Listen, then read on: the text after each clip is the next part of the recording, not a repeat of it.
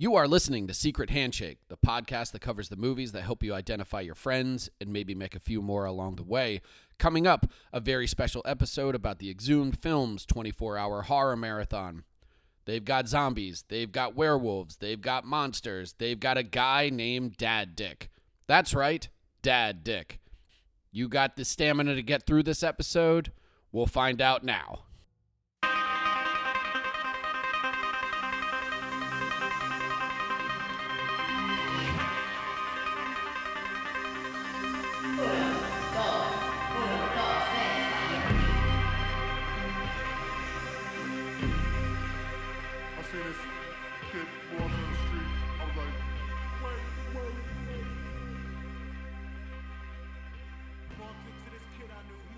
Welcome to another edition of Secret Handshake. I'm your host, Jacob Knight, and with me, as always, is Martin Carlson.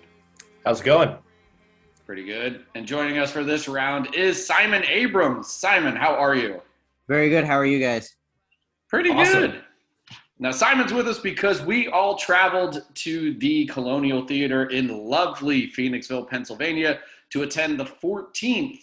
Uh, I almost called it annual, but it's really not annual at this point because they skipped last year due to COVID, obviously, and other things that were kind of going on with the group.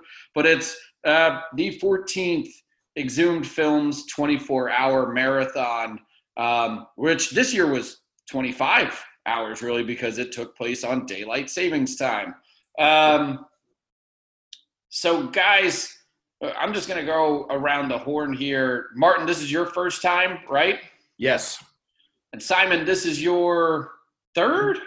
Third or fourth? I I forget. I know that I I was there at iHouse a couple times for that. Uh, I also I'm probably in my head conflating it with the 12 hour X Fest.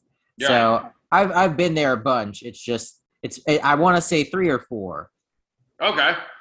This is my 12th.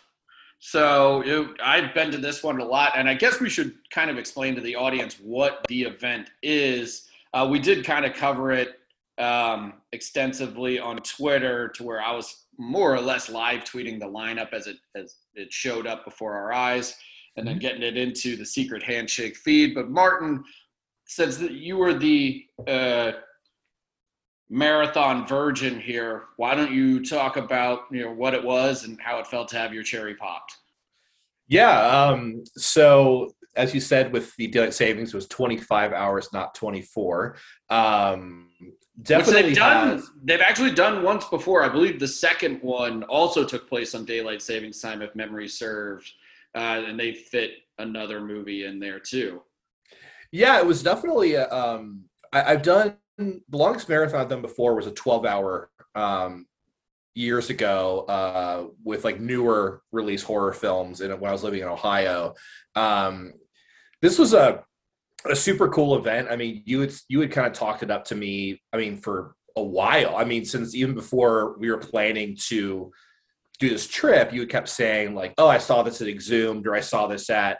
Uh, I saw a 35 millimeter print of this um, at the the Horathon, and so I mean, it definitely it was an amazing experience. It was one of the most exhausting experiences uh, in the best way. Like I, I knew like getting in. I, I'm now 38, and I just can't hang the way I used to in terms of no sleep.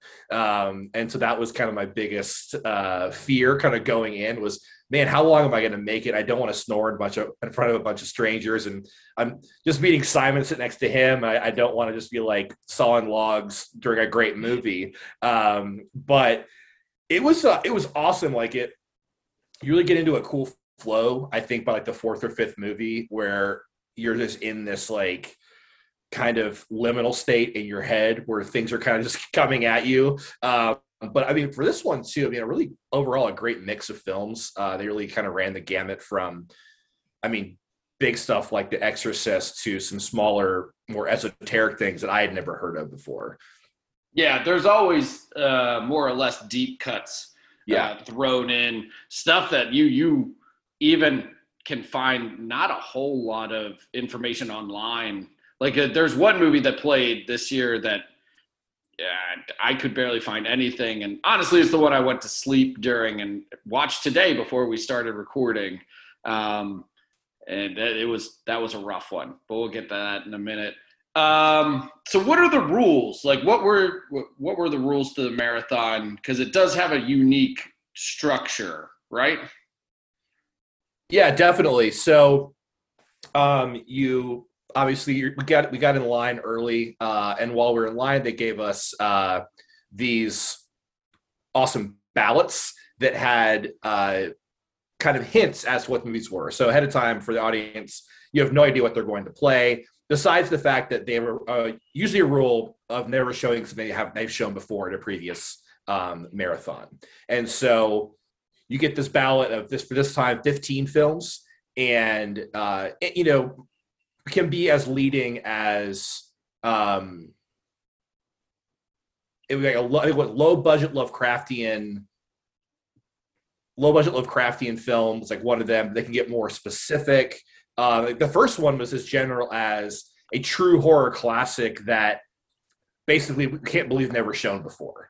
You know, Right. that could be a whole lot of things. That really kind of is leading into people like yourselves who've been to numerous ones say, "Oh, what haven't they shown before? Um, what would be a horror classic?" I think I guessed The Thing because I knew they hadn't shown that. They always like to show Carpenter. Um, at least I know the first year was Halloween. The second year was The Fog. And Right. then basically you you fill out your ballot ahead of time and before they actually start showing the first film you drop it in the box there are also raffles going on um, and then yeah the rules are you know basically no talking uh, no checking your phone during and it just runs it never stops uh, and between between films except for a few usually between five and ten minutes of awesome like 35 millimeter trailers um, Yeah. cut between that are also giving you hints as to what the film is going to be. So you already kind of have an idea. You've written down your your guess, but um, okay, this has Boris. I've seen Boris Karloff a lot. I've seen Christopher Lee. Where is this leading me to think this next film is going to be? So any of the rules that I missed, that's kind of what I'm just what I experienced. No, that's that's about right. I mean, you you went further than I would have with the no talking and no phone thing. But yeah, it's the one thing you did miss is that it's all uh, saved for two movies because they played Right. two digital restorations that played this year. It's all on film, like nonstop, 35 millimeter. Some years they'll play some 16 millimeter too, but uh, it's back to back to back to back. Tho- Those reels do not stop, and those uh, projectors. I can't I, I can't figure out how they don't break down more because the the one thing that's kind of wondrous about it is that there are very few technical difficulties, um, which is pretty. That's a feat of strength right there. This was pretty flawless. I mean, again, I don't have a I don't have any sense of context, but I've seen a lot of 35 millimeter um, uh, screenings in Austin, and there have been issues at numerous ones. You know, especially if you're dealing with older prints. You know, like you talked about in the past, like one that was like so busted up that it was constantly constantly breaking. Yeah. You know, and that, that can happen. Yeah. So what I'd like to do now is I'm going to read off the clues to each movie, and then we're going to kind of dive into what we watched, or if we slept through it, or if we went and got dinner at one point because we did. Um, so movie number one was undisputed horror classic that somehow Exhumed Films has never shown before, which was The Exorcist. You previously uh, mentioned. Simon, how was it uh, seeing The Exorcist in this dark theater uh, full of strangers? Uh, and It's weird because it was like it was because it was at the top of the bill. I think I was also a little more receptive, but like there's just so much movie in that film that like even though I had recently watched it, um, and I'm not sure if it was the same exact version of that, but like even despite all that, I was just really just taken in all over again, and I think it was also just fantastic because I'd never seen it projected on a big screen. I've always seen it on like DVD, uh, you know, tape, whatever. And uh, just not only seeing it on that beautiful screen, which is you know massive, um, but also just be having that, that that great sound system. Like I honestly don't think that movie's ever sounded as good to me. Like it was just incredible because like there were just the, the shifts in like the way that like the objects moving around on screen and the way that like they use the the surround it's like that immediately knocked me on my ass. I i totally took that for granted just because it's like i've been watching it on my tv all this time. Um but it's it's still it's an ass kicker and it's it's a real uh it's a it's a real it's one of those movies where no matter how much familiarity you have it just kind of it has like a, a, a weird unabating kind of uh power i don't know Yeah, I I cried during it, which was weird because it was like this is it, it, it's strange. Like I was a guy that before the pandemic would go to uh, the movie theater like four or five times a week, whether it was for a movie I was writing about or just for pleasure or you know catching a rep screening or whatever. Like I went all the time, and post even during the pandemic and post pandemic, I've been to the movie theater. This is the third time I've been to a theater. Um, the first was for Tenet, the second was for Candyman, and this was the third. Hmm. And I was uh, overwhelmed by the theatrical experience all over again. And it was the thing that I was more or less missing um, because it's become such a huge debate online about, particularly in you know spaces like film, Twitter, and what have you, uh, with you know theaters dying and having to kind of change their programming and uh, uh, the, their rules and spacing and how many people can actually be in a theater and if you even wanted to go like um it's weird like i i i have trouble arguing for the right to be or like the the the desire to go see like the eternals at your local amc you know Mhm. um where this theatrical experience totally took me away and reminded me like what it was like to be in a dark room with a bunch of strangers watching like a legitimately great movie all over again so it kind of it was weirdly overwhelming Yeah, no, I I get what you mean. It's uh, it's the the the energy of the room is so is just as important as the uh, as the movie itself, and it was it was great, especially because I'd never been to that theater before. Uh, but it was great. The balcony section was great. Just like even just being around the same nerds that like I probably saw like a month or two ago at the Mahoning, but like it was just it has a, a whole other resonance, and like if you if you don't have that and if you if you you you know you've been um you don't have that that kind of experience in a while it, it can be overwhelming you know yeah I I had a similar experience. Um, like I quickly gone to Fantastic Fest for like the first um my first like festival experience during you know since COVID or during COVID, and it was like I went to this like this bar, the Highball at the Alamo, and I just saw like my people.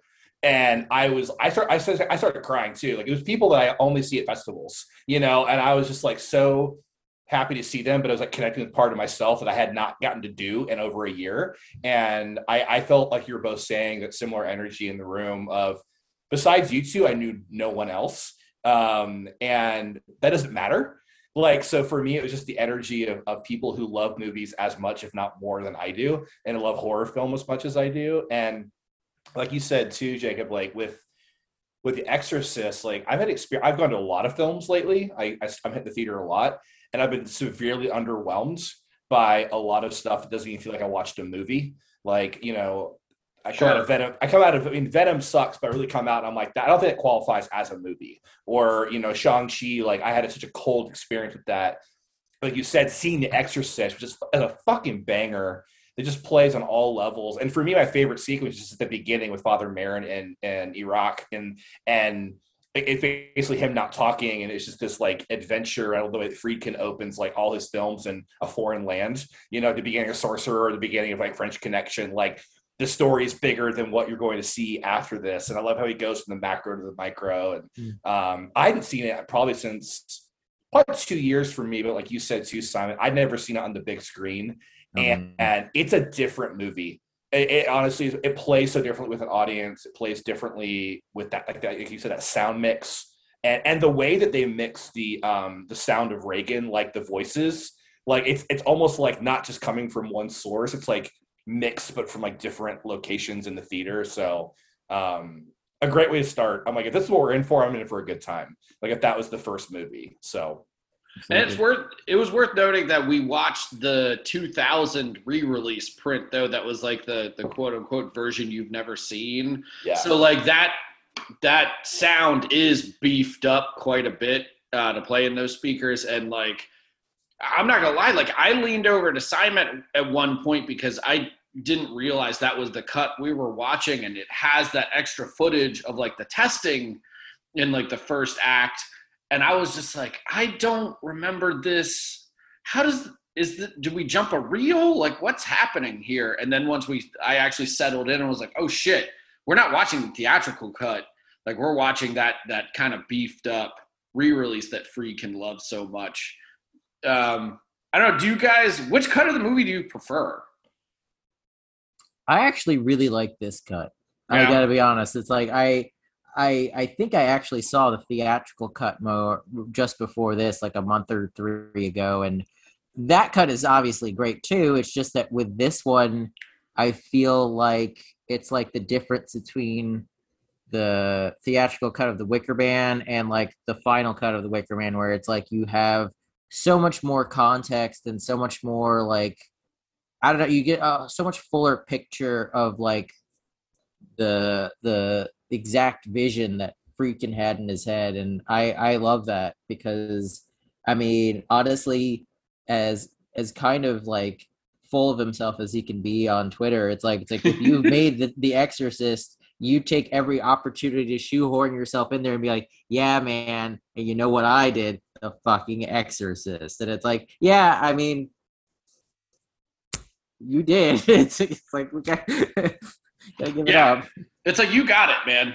I've seen him uh, t- speak in Austin, like introduce movies in Austin twice, um, where he came and did a when they they did the remaster of Sorcerer. Uh, they showed it down at the Ritz on Sixth Street here, and they paired it with a 35 millimeter print of To Live and Die in L.A. And then he did another one where he basically came in and did I can't remember what movies he programmed. They were older films, but he basically did a collection of movies and, and spoke in between them. But I I like that Simon brings up how full of himself he is because that is one of the things that I can't divorce myself from when I watch his movies anymore is that when you hear that big bo- booming voice in your head, not like for it doesn't affect my take on them, but I just think about how like Friedkin makes these things and he's like, "Yes, I am a fucking genius. Thank you."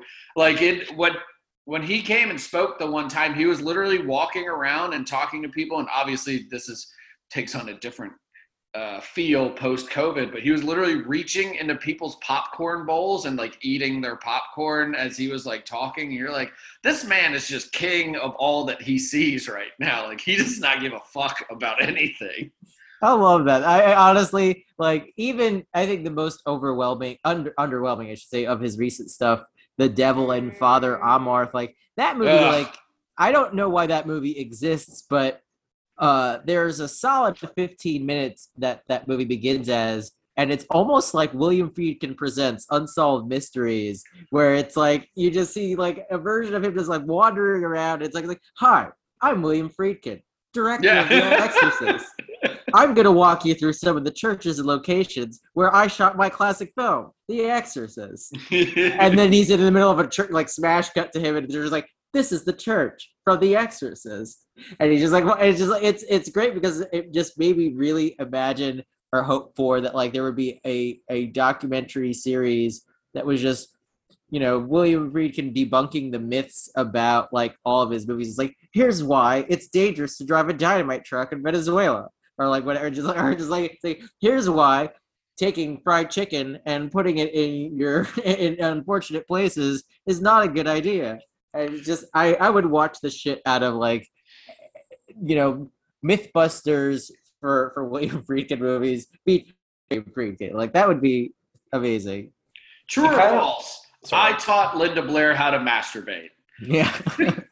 it oh, kind of reminds me, Simon, of the uh, the trailer that they cut for uh, for Psycho, where Hitchcock walked walks us through locations of Psycho, where he's like, "Here we are in the hotel room." And it's like one of these one of the trailers where he's kind of like setting up the scene, you know, uh, for the movie. But I want to answer your question too, Jacob, in terms of the cut.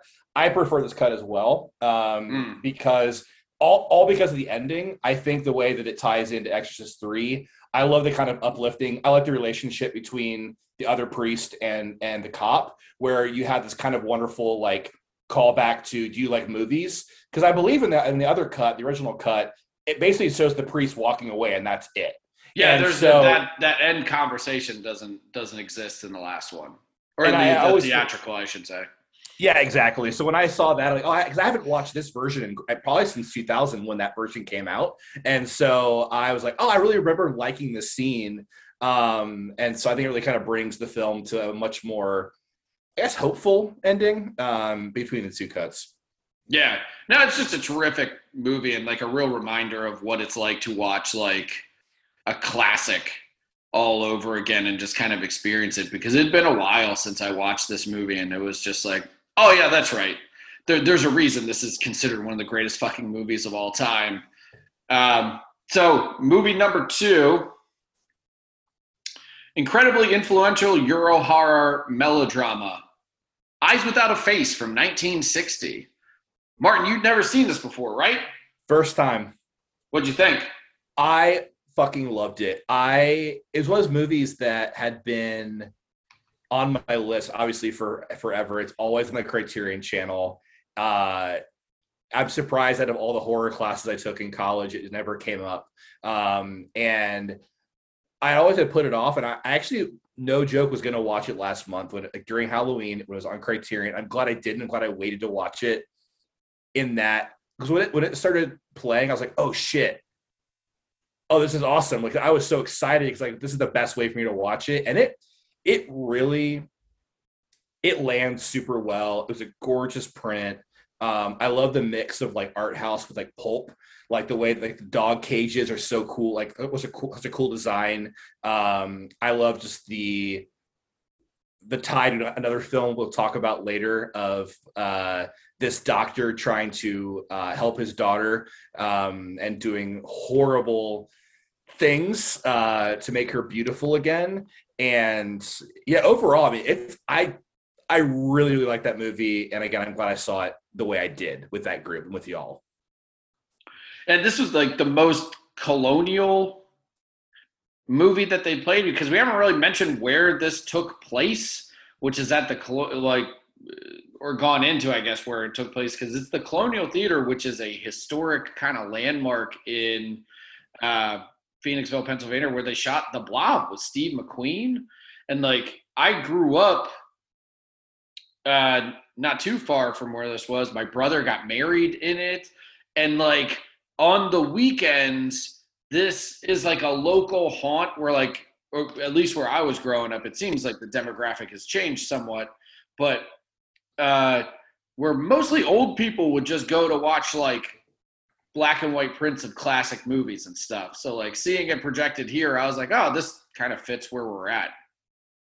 Well, like also according to that guy Dad Dick we met, um, there's um, they they do they do Blobfest there where they also Yes. like reenact the scene of everyone running out of the theater into the to Bridge Street in Phoenixville. Um, just for the audience, uh, we were at a bar uh, the evening after the the fest was uh, the marathon was over, and this bartender from another bar came in um, who said that everyone calls him Dad Dick. Um, and Became our site photographer on the spot. he did take our photo, which was very nice. Um, and we were all very photogenic. So thank you, Dad Dick, wherever you may be. Yeah, and Simon also uh, clued him into who David Cronenberg is and quite the. I don't know. I'm just gonna let Simon tell the story because it was ridiculous. Okay. To be fair, you were wearing a T-shirt that said Cronenberg for president, and there were a number of local Phoenixville residents who were asking Yes. who is Cronenberg, Yeah, including on our way into the that uh, pub. It was uh, a group of very kind of like drunk. uh, very drunk, Kinda and rough im- looking. yeah. I, I was going to say impressionable. Those those descriptors are both accurate. Um, but yeah, they were they were like they really took it hard. That according to you, I think the thing they latched onto in your description of who David Cronenberg is is that he's Canadian. Yeah, they That were was their not take- into a Canadian president. they, they that, yeah they, they were just like it's like yeah country's fucked anyway and it's like okay and then when we when we got in we met up with the uh the bartender from the the previous place the bistro. you can just call bistro- him by his proper name, which is dad dick Yeah, yeah. well i was building up to it. Thank you. And and he he came by and we he was like what's the who, who's cronenberg? And uh i was like hold on let me handle this one. Let me try. Let me, let me give this a try. And then I was like, "Have you seen the uh, the uh, the Jeff Goldblum The Fly remake?" He's like, "Oh yeah, of course." I'm like, "It's like he did that," and uh, that seemed to work. But he was just kind of trying to understand what the joke was about why we would want him to be our president.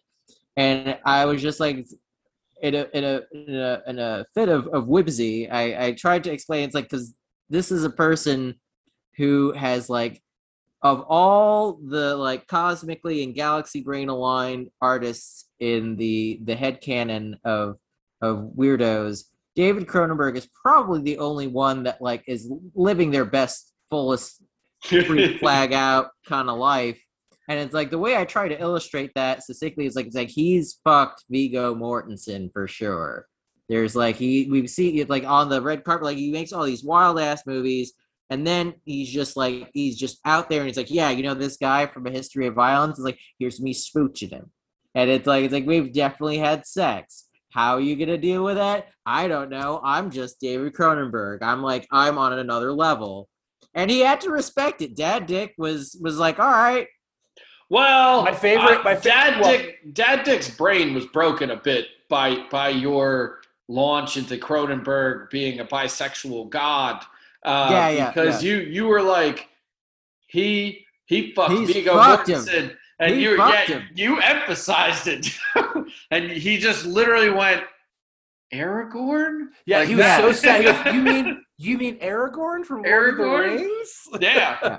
yeah that that's true but i i i'm just saying by the time that conversation was over i think he accepted cronenberg as as his new president And Dad Dick explained uh, because, like, I can't remember what Dad Dick's uh, given name is, uh, or given Dave. by his mother, I should say. Yeah, we'll say we'll go with Yeah. Steve. No, it was Dave. It was Dave. was it was it Dave? Hundred percent Dave. Yeah. Okay, that you know what that actually makes the story even better. Dave da- Dave Dog Dick. That's a triple D. So uh, he's like, because Dave, I wasn't sure if Dave uh, was was coming over and hitting a, a little bit on us, and was like, eh, what if the what if you took me back to the French Key Creek in and split me like a coconut real quick? Like I kind of got that vibe a little bit, but then he explained he has five children, and everybody at the bar where he works calls him Dad Dick, which I guess is better than Daddy Dick, or maybe it's not. I don't know.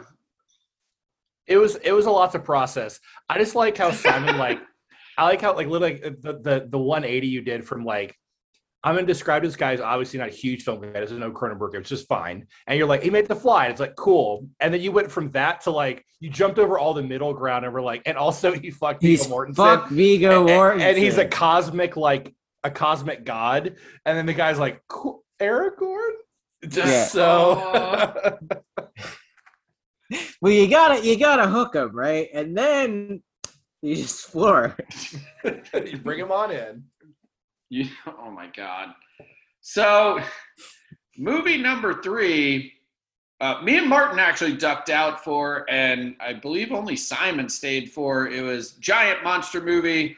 We screened one time a number of years ago, but it was under a different title, so it's kind of like we've never shown it at all. And that was a 35 millimeter print of the Terror of Godzilla, which is also known as the Terror of Mechagodzilla. Um, fun movie.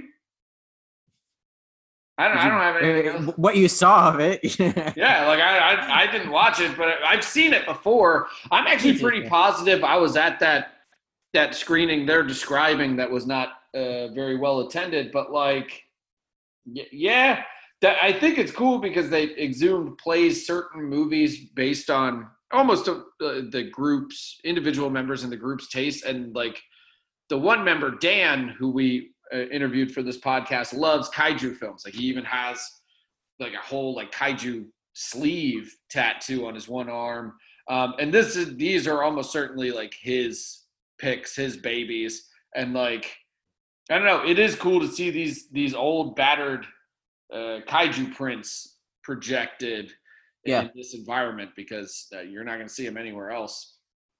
Yeah, it's it was it's funny because it's like it was like with the Exorcist thing where because I hadn't seen Terror of Mechagodzilla in or that version of it, it was just kind of fun because like it was like watching it all over again and just noting that remembering the details like oh yeah I remember this I remember that but like it just felt and in that I think that was like my one of my favorite of the like just being in a room with people enjoying like the energy kind of moments for me because like we all weren't really paying attention to the plot exactly. We were just there for the for the vibes you know? We were there for the for the energy of watching godzilla kick the crap out of a robot and twist his head off. That's you know it's all i want.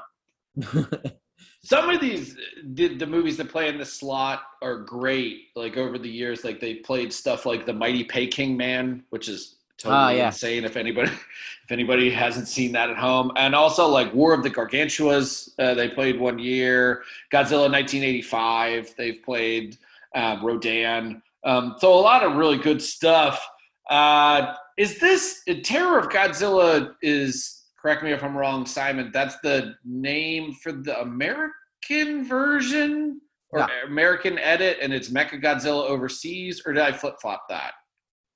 Um, it's Mecha Godzilla overseas. It's Okay. Godzilla here, and because you have to remember, the first Mecha Godzilla wasn't released as Godzilla versus Mecha Godzilla. I think it was like Godzilla versus Space Monster or something Yeah. generic like that. Which you know, talk about leaving money on the table. It's like who gives a Space Monster? Like, uh, all right. I mean, I'm sure it made sense at the time for what worked for these exploiteers, but like I'm just laughing because it's like, ah yes, the immortal space monster, and uh, you know, uh, the, terror of that guy, uh, you know, the guy, Godzilla. It's like, Guy. Yeah, you almost you almost kind of wonder if it's almost like we have to play to the basis level here at however many tickets we can sell. So if like this is playing in Arkansas, they're cool with Space Monster. They're like, all right, Yeah. fine. exactly. Just make sure they know it's Godzilla, right? So movie number four uh, is was quite the highlight. Underseen psychosexual thriller that was recently remade by a divisive horror filmmaker. And this was uh, the first DCP that we saw because it was a 4K, uh, Grindhouse Releasing's 4K restoration of Death Game from 1977, which uh, the Eli Roth remade into Knock Knock, the much maligned Knock Knock. Um, you guys like this a lot more than I did, but let's kick this fucking one around a bit. I, think I, I- yeah, go, go go, go for it, Martin. No, okay. Uh no, I think I was at a point in the night where I was like, where are we going? And when Death uh Death Game popped up, we all kind of because we did the research ahead of okay, this is, we we all guessed it right, right? Because we were like, we were looking because we were like, who's the divisive director? And I was like, I hate Eli Roth. And then Simon's like, what has he remade? Like Death Game. And I really I really liked it. I think it was like beautifully shot. I mean, I'm not gonna lie, I mean, it's Colleen Camp is just beyond hot in this movie. Like Oh, yeah. and it's it's pure TNA titillation in this movie. I like how Seymour Cassel is just doesn't want to be there. Um, Let me and, go. and and and you you Jacob can talk to more about that. The research you did about that he did not have a good time making this. Um, but no, I was just like having a good time. Like I not a perfect film by any means, but a fun film to watch with an audience. Um, and yeah, Simon, did you did you feel the same? I, I like that. Like, even though I was, I like Knock Knock uh, for mostly similar reasons. Although I think Keanu's character is more interesting and and uh, developed in the Roth remake. But like, what I liked about this is that, like it was mostly just um, the qual like the the the sheer sleazy enjoyment of watching something that like it didn't need to look or be paced as well as it was and even by the time you get to the point where you're so worn down by the movie like at it felt like it was like a a purposeful effect like you you were just having like a hangover and then suddenly that amazing out of nowhere just like adrenaline spike of an ending happens and you're just like what and then all of us i i think you could feel the energy of that room just go from being like all right ah That was- Absolutely ridiculous. I can't. believe- Jacob yelled. Jacob yelled, "What the fuck!" like very loudly, and I Yeah. that was my favorite part of the whole festival. Probably was your reaction to that. Well, because the whole movie takes place in one house. It's just about these two jailbait, like sex objects who take uh, this seemingly mild mannered um, married man whose like wife and kids are out of town. Like they come in out of the rain and they're like, ah, we need some. And they end up basically more or less seducing him. He bangs them and then they're like, they turn the tables and, and turn his whole life into a living hell. But I mean, like it's so contained, and you you half expect the movie to just end with like them killing this guy or whatever. Uh, but uh, I'm not going to spoil what happens, but it,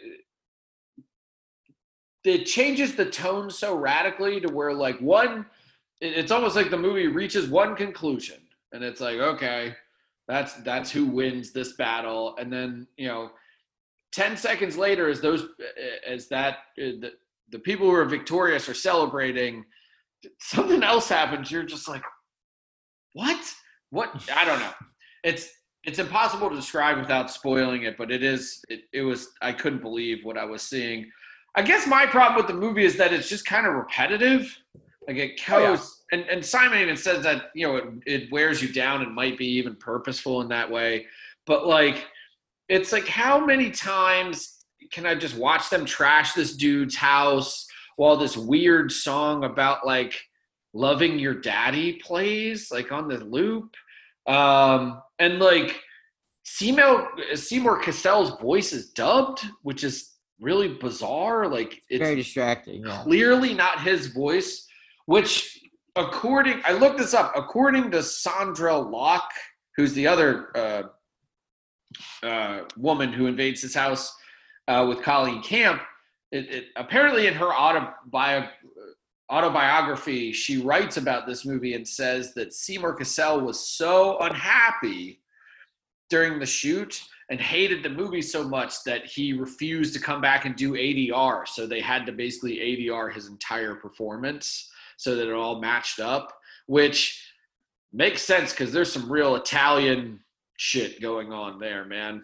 Um, the other thing too is I also wonder if this is one of those movies. It feels like one of those movies that was all- more or less like rescued in post production because of the ADR stuff and like there's so much weird fucking editing in it for good and for ill. That like three way sex scene in the hot oh tub that goes on forever and is just like a, a mishmash of like cross dissolves and like they'll hold they almost do like the david lynch thing to where like they'll hold one shot and then dissolve to another and it's playing under the other one so you'll have like a shot of like colleen camp's face and then just like writhing like like legs or like boobs running together under it. You're just like, uh, or bubbling hot tub water. It's really fucking bizarre. It's like astrologer level bizarre.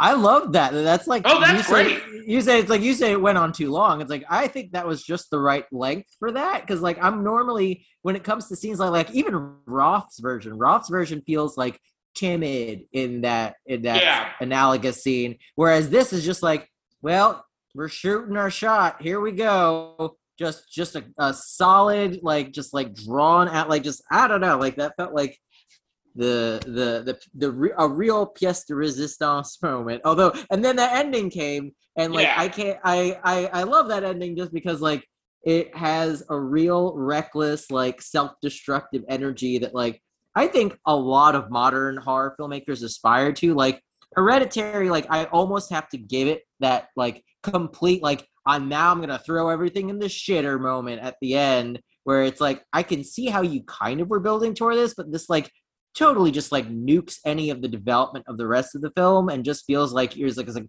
and now the whole purpose is just to say fuck off. Like that's like that's what I got from that ending. I just love it. It's like, oh yeah. It's like it's like it's like and then it's like this is what this is the movie that I'm gonna give to you. It's like and then just one final kick on the ass on your way out the door. It's like okay, oh oh oh.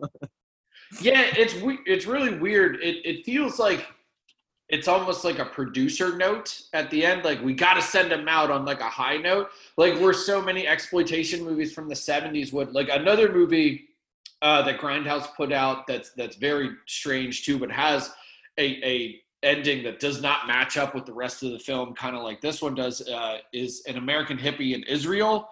Um, Oh, yeah. Has a very shocking finale. Um, something like uh, again another grindhouse movie uh, releasing movie uh, massacre mafia style has that very abrupt thing but it almost feels like like just that that old kind of huckster ethos of like send them out just like feeling something whether it's confusion revulsion like anything like they just gotta they it, it, it they gotta feel or they gotta remember this movie somehow and it, they, they definitely achieved that um Yeah. I think, but the reason I bring up the editing too is that this definitely feels like if you look at some weird career type stuff uh, with the people who made this, um, this is directed by a guy named Pete Traynor, who only made two films.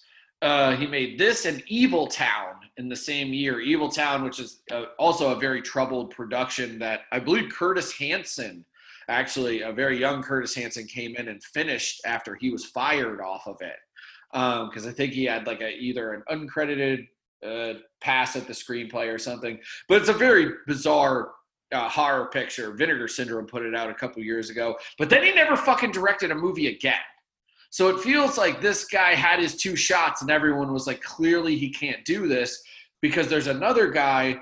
The guy who edited the movie is a guy named David Worth um, who was mostly a cinematographer, and he would go on to shoot Clint Eastwood's Billy Bronco and Any Which Way But Loose. Which, and this is all me just doing like armchair conjecture almost by like piecing the dots together. Is I wondered with Sondra Locke being in it and being married to Eastwood, I wonder if her like kind of throwing him a bone or maybe introducing him to Clint came from the idea of like, oh, we made this almost like mess over here that has to be saved with like ADR and some very creative, weird ass editing. And he helped do all that. And then it was almost like, oh shit, this guy put in great work over here. Why don't you meet my husband, Clint fucking Eastwood, and like help shoot uh, two of his because he shot two movies for him that came out in 1980 and then they Right. never really worked together but i don't know it was just kind of interesting to to look at these things on paper and be like i think this happened I like the theory. It's a good one.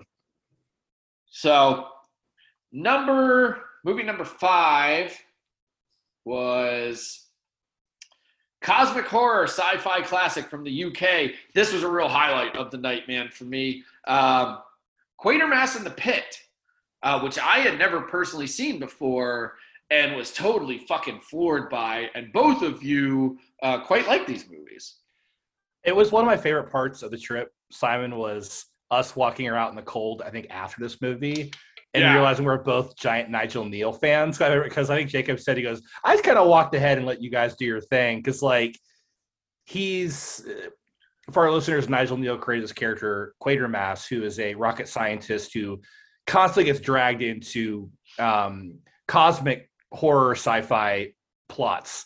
Um, and this is probably the most well produced of anything that he wrote. Um, it's a, it's a Hammer production. It's not, a, but not a Hammer IP of like a, you know, a Dracula or Frankenstein. We talked about that. Man, what a what a fucking movie of you know about this conspiracy. Uh, has again like similar to Lovecraft, almost the the anthropology of horror of like going down this rabbit hole of uh all right here's our first sign what does this mean oh we're learning more what does this mean for us as a culture and this film has no limit as to what it touches. It touches like religion, society. Like Nigel Kneale like put everything he had into this into this script. It feels like, um, and the print was pristine. I mean, it was Really good fucking gorgeous. So that's my initial thought on on Quatermass.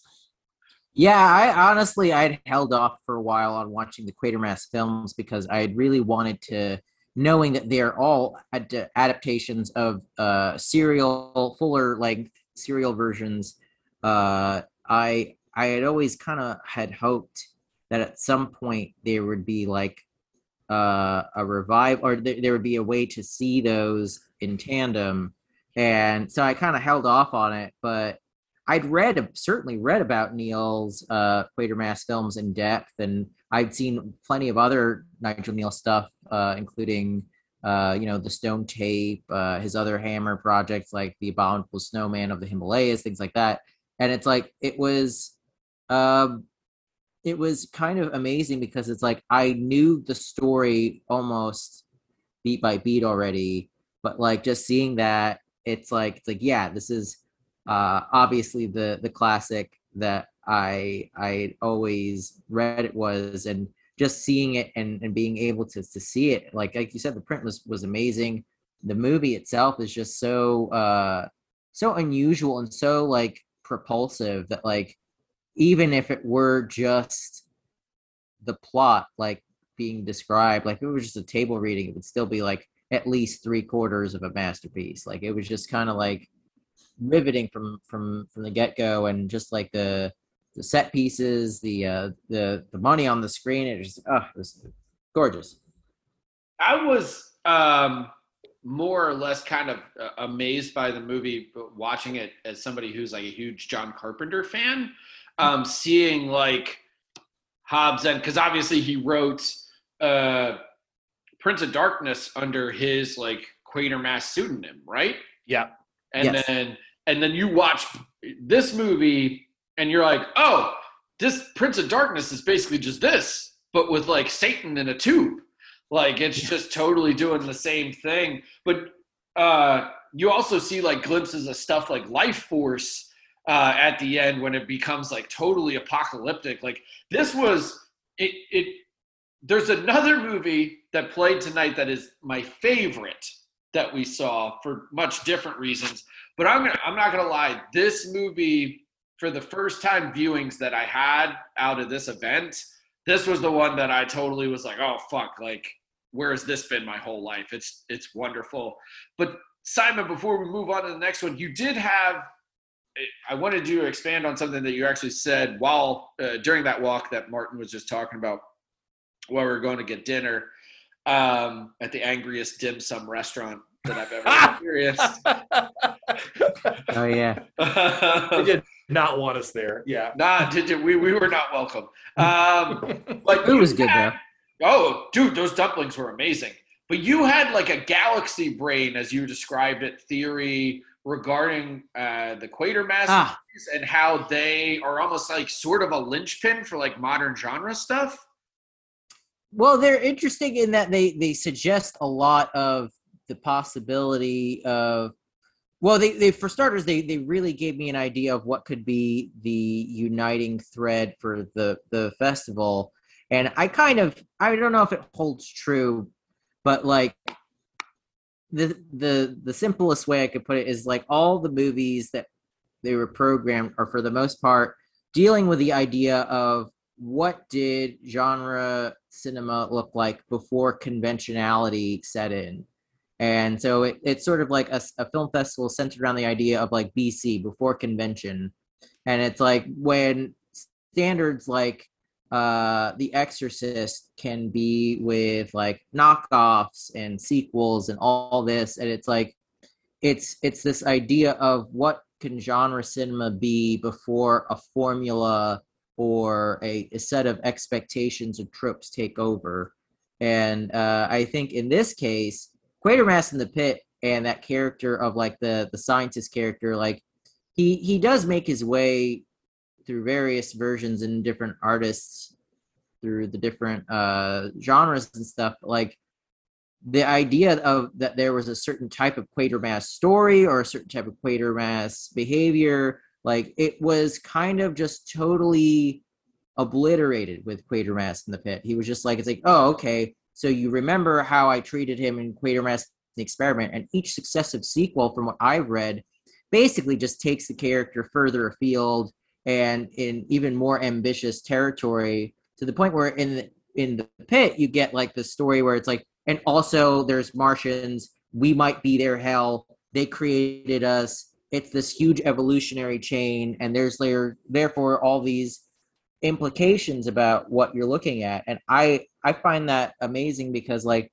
a lot of these movies it's like the, the the the way I think about it is, for example, what before we knew what a Star Wars film was or what people wanted from a Star Wars film, there was the holiday special, and the holiday special was purely designed and succeeded and died um, as a something to keep the, the the brand alive. And once that stopped being useful to George Lucas, he buried it deep, and now we're all fucked because we have to basically find it on YouTube. And um, I just I think though the idea of like it's like what did this thing we all have very clear ideas and structure and things about what did it look like before when like basically singular artists like Nigel Kneale and others were like and now it's suddenly about like you know subterranean Martians from hell that also may have you know maybe are gods I don't maybe, Yeah. Well, it, it in a weird way it reminded me of uh, you bring up Star Wars, but I was thinking of Raiders of the Lost Ark. yeah So, like all of a sudden, this serialized adventure story in, is involving like the Ark of the Covenant and all the implications like that you kind of project onto that in terms of like biblical history and everything. And then all of a sudden, Nazis' uh, faces are melting off and everything. Yeah. Uh, but yeah, I had a very similar thought to that too. Uh, so moving right along, we have movie number six, Tombs of the Blind Dead, which we mostly skipped because we had Yeah. seen we had seen it. We watched the ending, um, and I have the old the blue underground box set. But this was the new 2K uh, Synapse restoration that I will say, you know, we ducked out, went and got some dim sum. Um, almost became dim sum and then returned to the theater and it looked good like i i those uh, blind dead movies while i'm not the biggest fan of them i find them to be interesting curiosities like they are pretty gorgeous and just how they capture like the spanish countryside and the, their period setting and the, the the knights of the templar kind of uh, living dead design is really cool. And it, I mean, the restoration looked good. You know, Don May Jr. does good work, and Synapse does great work. So I'll be interested to check it when it comes out on disc. But you know, we saw 20 minutes, so who knows?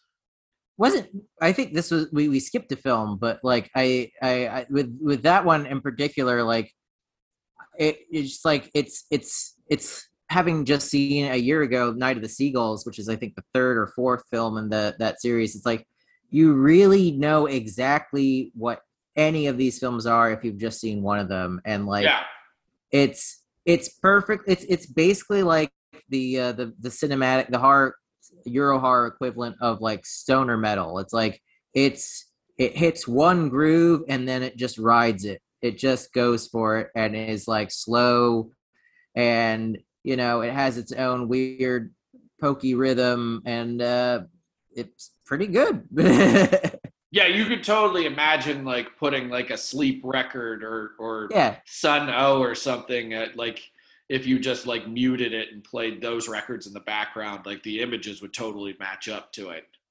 yeah i mean try it let's let's see if we could dark side of the moon this thing yeah Yeah.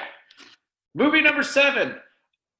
Old school unofficial sequel to one of the original Hollywood blockbusters.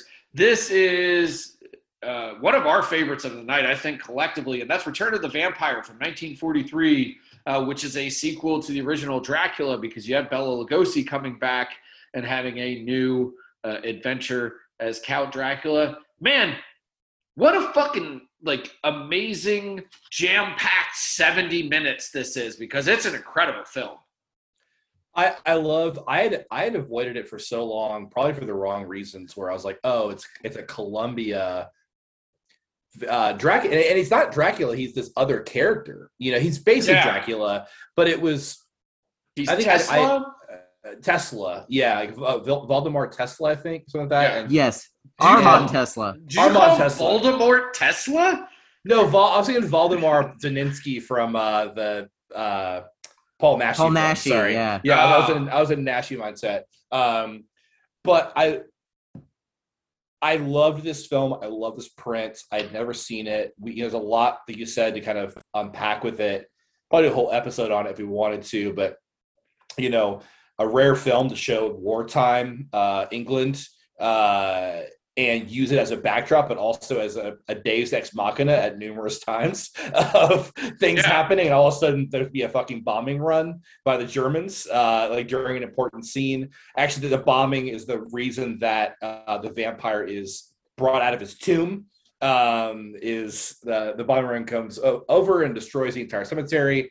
Well, His uh, his It's part is of the it's part of the Nazi Blitzkrieg, right? Correct. Yeah. Yeah. And but I I think what I liked about it most is like I've been watching a lot of Columbia shit lately, and like mostly we, we had our, our Bedecker episode, and then um, it's like watching a lot of old Columbia noirs, and I just love like the kind of stuff they were putting out at that time, and Yeah. this is in that vein. Uh, it it has this like noir feel to it, like beyond like the horror is kind of it's not as as in the in the forefront. It's more almost like a spy. That we, you talked about Jacob, almost like him being a Nazi spy who's corrupting those around him. Um, Well, all the And this is- subtext is the most interesting part of the movie. Is Yeah. that it's it's very much you know an almost like Brides of Dracula type thing where he's coming in and, and recruiting an, a new woman to be his wife, and uh, but he has like the Wolf Man as his uh, uh,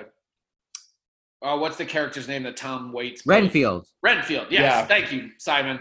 Um, but like he, he has this Wolf Man as his Renfield, and it almost feels like an odd colla- like metaphor for like Nazi collaboration at the time because his Renfield is this also like kind of uh, vaguely foreign. I can't, I couldn't tell what nationality he was supposed to be, but he's like bringing him in, and they keep talking about like, ooh, selling your soul if you if you work with the other side, and how he sacrificed that. But also they bring up like concentration camps at one point, uh, just in like how, almost like what feels like a toss off line of dialogue, but you watch it and you're like, wait, wait, wait, that feels purposeful. Like it's all of a piece in like having this this uh, destructive European force come in and then begin collaborating with these people to essentially infiltrate um, the more or less the American side because all of your good guys are, are American characters here if I'm if I'm not mistaken. Uh, but like and then they have to more or less rise up uh, and, and and fight against Dracula or Tesla in this case. But also you have like grave robbing, which is weird because you have two guys who come through to like clean up the bombing site and they steal uh, the count's you know jewelry and stuff. Um, I don't know. It's a it's a really fascinating film because even after it, I turned to you guys and was like, was there any other movie in that Universal run or even time period that was directly addressing the war that was happening then? And, and Simon mentioned an Invisible Man sequel, I believe. Invisible Invisible Agent. agent. Yeah. Yeah, the Invisible Agent. But outside of that, like that, that that's kind of what makes this movie super unique is that you're like it's commenting on the times in which it was made while also and it, it while also just delivering this incredibly tight uh, entertaining 70 minutes that's i mean it's a really remarkable little movie Yeah, and I was just trying to think like Lew Landers, the director, like he just there was a period where he was just cranking out like four or five pictures a year, uh, including the Boris Karloff The Raven, which is the most genre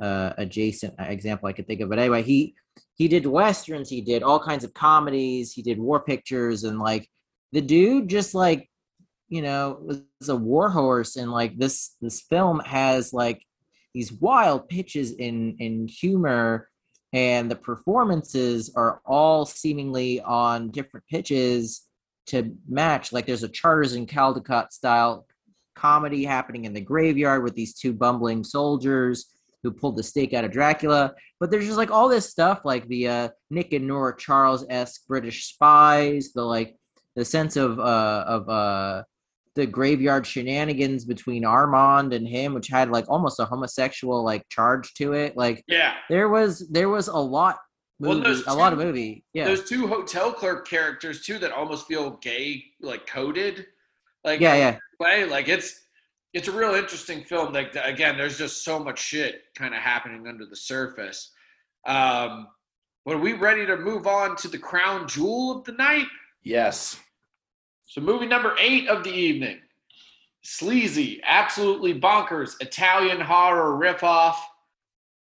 Patrick still lives. Um, Oh, yeah. Oh boy, where? Who wants to take this to start? You know what, Simon? You explained uh, okay. Cronenberg, so try to explain. Patrick still lives with the same level of succinctness.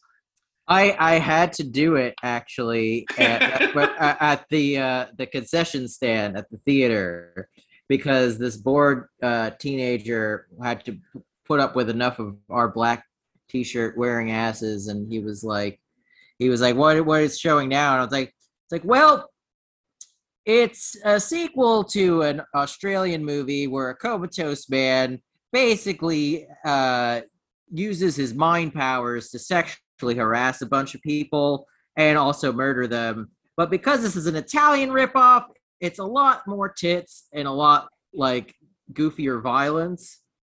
And he's like, "Oh, sounds good." You know what? He was right though. It did sound good, and it was the absolute highlight of the evening. Um, like ex- after the screening, I said to you, Simon, and I still hold to this: is that Exhumed is shown a lot of sleazy shit over the years. Like I have seen some primo nonsense there that made me want to take a shower immediately afterwards. Stuff like you know, farewell, Uncle Tom. Nothing. oh you wanna- yeah, nothing you want to show to your children. Uh, Patrick still lives. Ranks right there with shit like Farewell Uncle Tom or Cannibal Holocaust or uh, Rat Man. Rat Man from last year. There's always, and that's the the other thing is there's always one in the horror uh, in the the the horrorthon lineup that is just a total like what the fuck mind melter. Night Warning is another one that showed up one year to where it just destroys you. But Patrick still lives.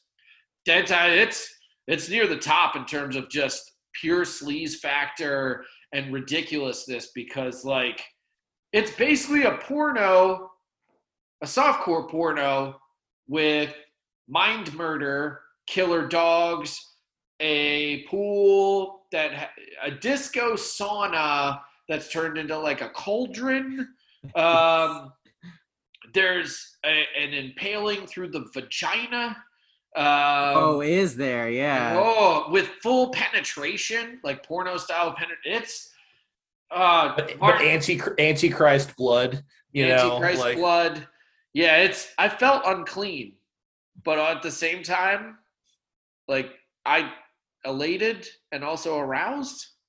it's it's very. I think we talked about this, but it's it's very much structured like a like a porno or a softcore porn where you're watching the film, and a lot of Italian horror films are like this. If there's a female on screen, you're probably going to see her naked, like at some point in the movie, like a movie like Sa- lot. like Satan's Nightmare is kind of like that too, where you're watching that to a group of hot women. And anyway, all right, this film is structured in such a way where it's it's literally edging you as an audience member, where There's a The- final girl, but it's not. It's a final girl that like they tease to. She's clearly the hottest one, uh, and and they're teasing the whole time to win. Like, when are you gonna get to see her naked? And, and they really, I mean, they they like it's this whole thing where it's like he's using his psychic powers, where like her shirt gets lower, he pushes up her skirt, and you're like, man.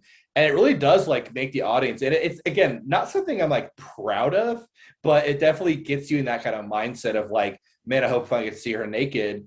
And then after she's naked, it just has this other side character who's barely in the movie. You're like, well, now she's naked for a while too. And it's just like, and the dudes, you see dude dick too, dad dick. Um, yeah, there's there's plenty of it. It's Yeah. sleazy. I mean, it is a it is a gross fucking movie. And It I also- enjoyed every it- second of it. it also announces its intentions pl- pretty early because like the the one character the kind of douchey diplomat's uh, uh, wife or mistress or, or whatever His like wife, who's, yeah. who's also a prostitute. She walks around through a whole scene with a, a bra that hooks on under her nipples. And then you're just like oh this is what we're gonna do. Like she could have been reciting like shakespeare and they still would have made her wear that bra. Yeah, I, I one of the things that I love though that we haven't commented much upon is during the sort of like Agatha Christie with a head cold element of the story, which is like it's like I've gathered you all here for esoteric reasons that will eventually become irrelevant. Well, it's a But, like- total Giallo setup. Is Yeah. that it's like I just watched one in that Vinegar Syndrome, one of those Vinegar Syndrome box sets called "The Killer is One of 13. It's almost yeah. the same exact story in terms of like I've invited you all here to dinner because you're all shitheads and I know secrets about you and you're all gonna Yeah. die one by one. And it's like, oh, okay. It's like yeah, I'm trying to find out who's the person who who made Patrick a weird fucking telekinetic mutant pervert, and it's like Uh, I mean, at least half of that is all him. You know, like that's don't put that on these people. And Well, like the prologue, they show it to you. He's just hitting the head with a beer bottle. Like Yeah, out the window. You're you, you you never none of these plot threads like make any sense, nor are they ever followed up on. Like these people just basically show up and they're like, oh, we're all fucking shitheads now, and then they either bang, slap, wrestle, or die, or sometimes all the same and you know, all, all at once in the same scene. There's a lot of women who get slapped in this movie. So on top of all the other offensive shit. And the whole fest, it was like a running theme Yeah. of like every film, like every other film at least had like a child or a woman being slapped. And it's like, cool. It just doesn't it doesn't Yeah. doesn't age does not age well at all. I like this though because it had like the the weird fetishistic zeal of um, somebody who didn't have the I slightest idea of how to make a movie, but they're just like, you know what I would love to see right now. I would love to see those trees shaking and then that pool be turned into a fucking like like you said, like a, a, a death sauna. It's like, wait, what? It's like, yeah, and then that hook's gonna go through that guy's throat and it's going to take a while to get there. It's going to lull you into a weird sense of is something ever going to happen in the scene, and then right in there, and it's like, wait, what? It's like, yeah, and then they're going to be told off at dinner, and she's going to have her breasts out. It's going to be great. It's like, I'm sorry. Do you have a story to tell, sir? Are you? What do you do? It's, it's like, yeah, and then it's like it just keeps snowballing. Well, also like who are those three people? Because like his dad's a scientist, I guess. Which uh, to to bring up the cinematic parallels we were talking about earlier, like this is sort has bits of eyes without a face kind of in it because it's like oh his dad keeps his invalid son down here and is trying to find more or less i don't know if it's a cure because they have these three other subjects who are also naked uh, I should Yeah. mind, who have all this shit like taped up to their heads, almost like he's he's monitoring their brain waves or psychic abilities or whatever. But they never really explain why these people are there. Like I think Martin told me, like because I was talking to him after the screening, he was like, "Yeah, I think they call him uh, or uh, them his like batteries at one point," and it's just kind of like, but yeah, it's such gobbledygook the entire time in like the best way possible. But the guy who made this, a guy named uh, Mario Landi, uh, is also responsible for one of the movies that I do the the thing that so many other people do, uh, like a bunch of Target bitches, is like uh, I watch a horror movie a day throughout uh, all of October. And one of the ones I, I did my theme uh, for this year was just stuff I'd never seen before. And one of the discs that I kept on my player the whole month and just didn't get around to watching was uh, Giallo in Venice. Which Ah, yeah. is also very it's notorious for how sleazy and violent and bloody it is. Uh, but he also made that. So now I'm I, I can't wait to tear into that movie because I'm like, if it's even anything approaching Patrick Still Lives, like this guy's one of my favorites just with two movies. He also has a film to his credit called Super Sexy Market, all one word. Le Tre Grazie, which sounds like the three thank yous. I don't. Anyway, Yeah. Super Sexy Market is quite the quite the mouthful already. So I'm curious if you catch up with that, how how that is as well. What what what's so sexy about it, and why is it why is What is for sale at this market? three three grazies? Go on. Three grazies. But yeah, this was this was undoubtedly like the highlight of the evening for me. Um, now I can actually uh, confess this to you, Simon. At one point uh, later in the evening, while I you know I was basically going in and out of consciousness, I started having some weird sex dreams, and then I would literally wake up and I'd look and I was like, "Oh my God, Simon's sitting next to me. I'm still in the movie theater." How's Uh, it I, going? I should not have these dreams right now. But this, this very literally uh, melted my entire brain uh, for the rest of the evening. And frankly, the last couple days, like I haven't stopped thinking about it um, because it, it's just it set a new a new personal bar for me to where what I'm going to measure all Italian trash against. And it's like, yeah, yeah, it's good, but it's no Patrick still lives. I'm with you, and I, I think the idea of like this being the turning point where everything else, like, I don't know if I'm gonna have a lot of good critical thoughts about what came in the next three Yeah. films, but like, we'll give Yeah. it a try, right? Yeah, because we we dipped out of uh, movie number nine, which was Smart Supernatural Sleeper. That is one of the many uh, movies referenced in the opening song from the Rocky Horror Picture Show, and that was Night of the Demon, um, which I believe they said later. Simon, you actually missed this. Um, he, they got a print that was the Curse of the Demon cut from the UK, so it was the longer cut um, instead of playing the U.S. cut, which was the Night of the Demon. But the we I think all it's kind- switched. I think is that switched? it's switched. Yeah, they played. They played night. Did no, they, they play played Night? Curse. They played played Curse. Curse? I yeah, that was the I- I title remember- card was Curse. Oh, Yeah, and the the thing of it was we caught we still caught like two thirds of it, and I was actually starting to wonder. I was like, I haven't seen some of this footage before because I've seen the movie, but like that explains it. I didn't know that it was a different cut, but like, uh, yeah, I it's still a gem of a movie, and I I think I even have a greater appreciation of it now. Like, um, beyond like just all the the knowing how hard poor Dana Andrews pushed to make that movie exactly to the specifications he had in his head like i just can't help but feel like this is yet another amazing fluke of a film that like i can't help but marvel uh exists because Sure. it's just it's such a it's such a, a an odd duck and such a a, a well put together example of like almost um not quite lovecraft style cosmic horror and it's like it's it's such a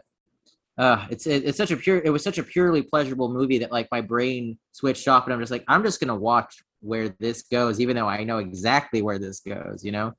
Yeah, no, and it's it still brought the the the cosmic horror elements to uh, to it because it's like to again uniting it uniting it with um, Quatermass in the Pit, uh, and then a later movie we would see uh, two movies from now.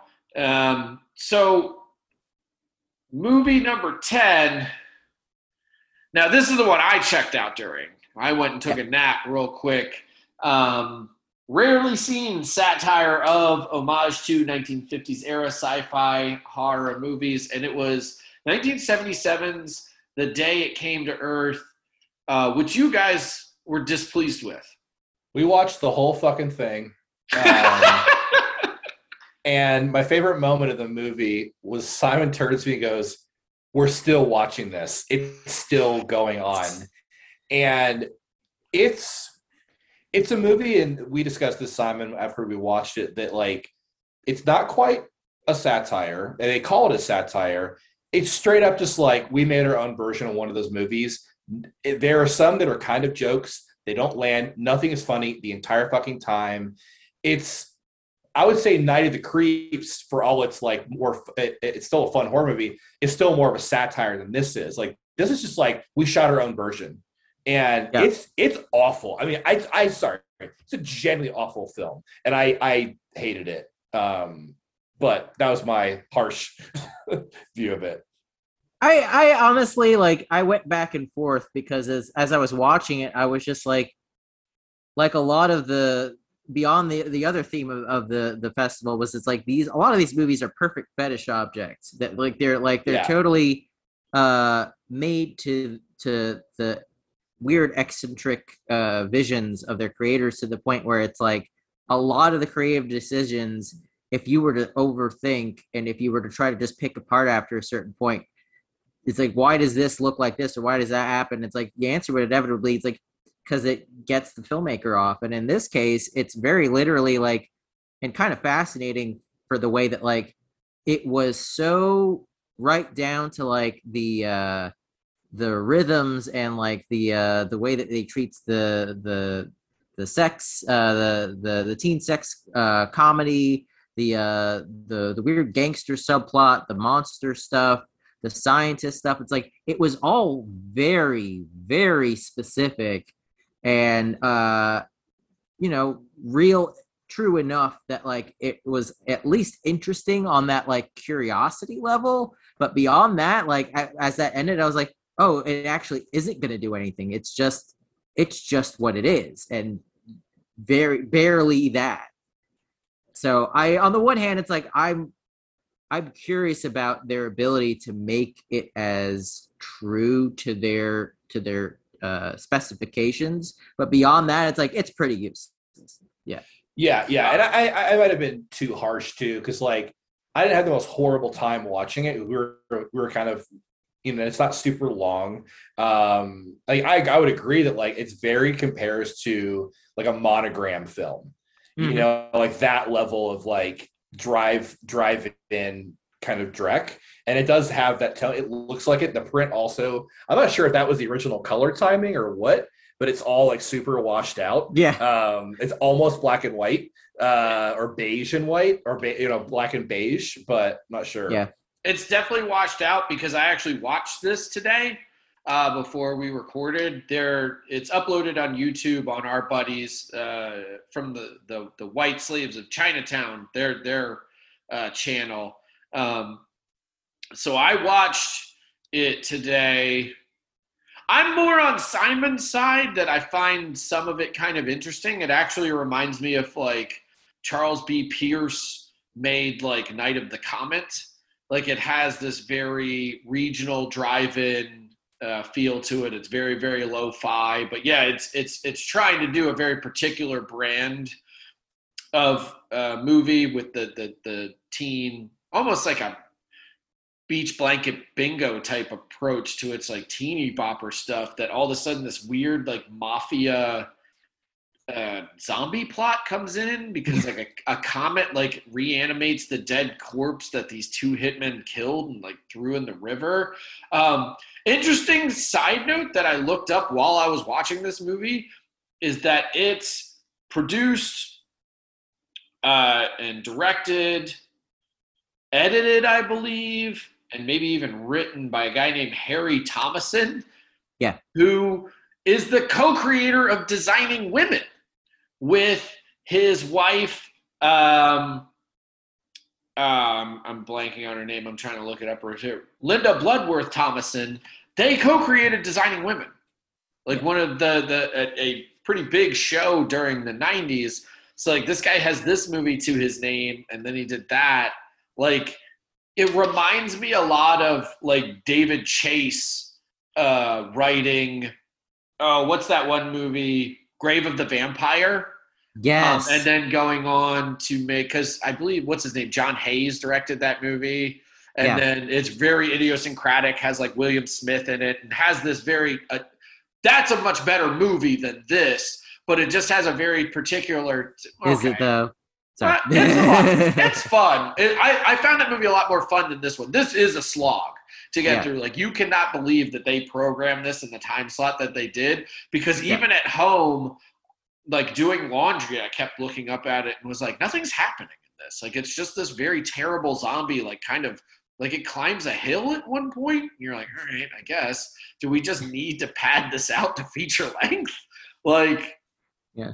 But yeah, it's a it's a very very odd movie that I, I agree with Simon. I, I found interesting to one degree, or the the other is just like a curiosity of like, oh, this guy had a thing he wanted to do, but like it sucks. Yeah, it doesn't quite land, does it? No, not not in the least bit. It's uh it's interminable at certain points. Like you're just like, oh my god. Um, movie number eleven. Speaking of interminable, uh, low budget Lovecraftian lu- lunacy, The Curse from 1987, uh, directed by the great character actor David Keith. Yeah. Um, starring Wil Wheaton and just and Claude Akins, and, and just kind of a straight up adaptation of H.P. Lovecraft's uh, The Color Out of Space. Um, this movie sucks. It's not. I- it's it's I don't that like was. it. There's a reason I bailed after this because it's like my energy level was at an all time low. I kept waiting for this to kick into some kind of gear. And as soon as afterwards, when I found out that the next movie was a movie, a good movie, but one that I had not only seen but seen fairly recently, I was like, and I'm done. I'm I, you know, two two films that tried my patience in a row at this hour of the night. It's like I I there's not enough to make me to pull me through here, you know. Yeah. This movie was just like an assault. Like I was hoping I really was hoping to wake up from that nap, come back and like have the same thing of like, okay, the last one didn't do it, but now we, we got like an upper here, you know, like let's let's get everybody back into this.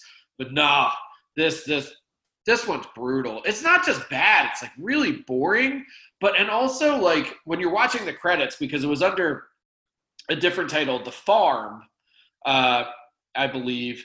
Uh, you know, you're watching the credits. the The music's kind of cool. It's real synthy, um, and then you're getting the uh, producers that are on here. And this is produced by Ovidio uh, Assonitis, and if I'm butchering his name or not, but who is responsible for the Beyond the Door movies and uh, The Visitor too, which is quite a WTF kind of spectacle.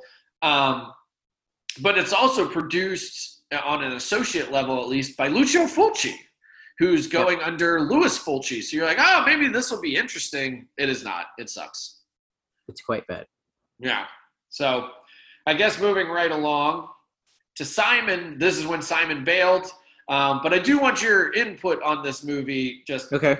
a, a couple things, because you told me about something about it afterwards. I had no idea and actually explained a lot of my problems with it. 1988's The Peacock King. It's a crazy Hong Kong horror fantasy fun film.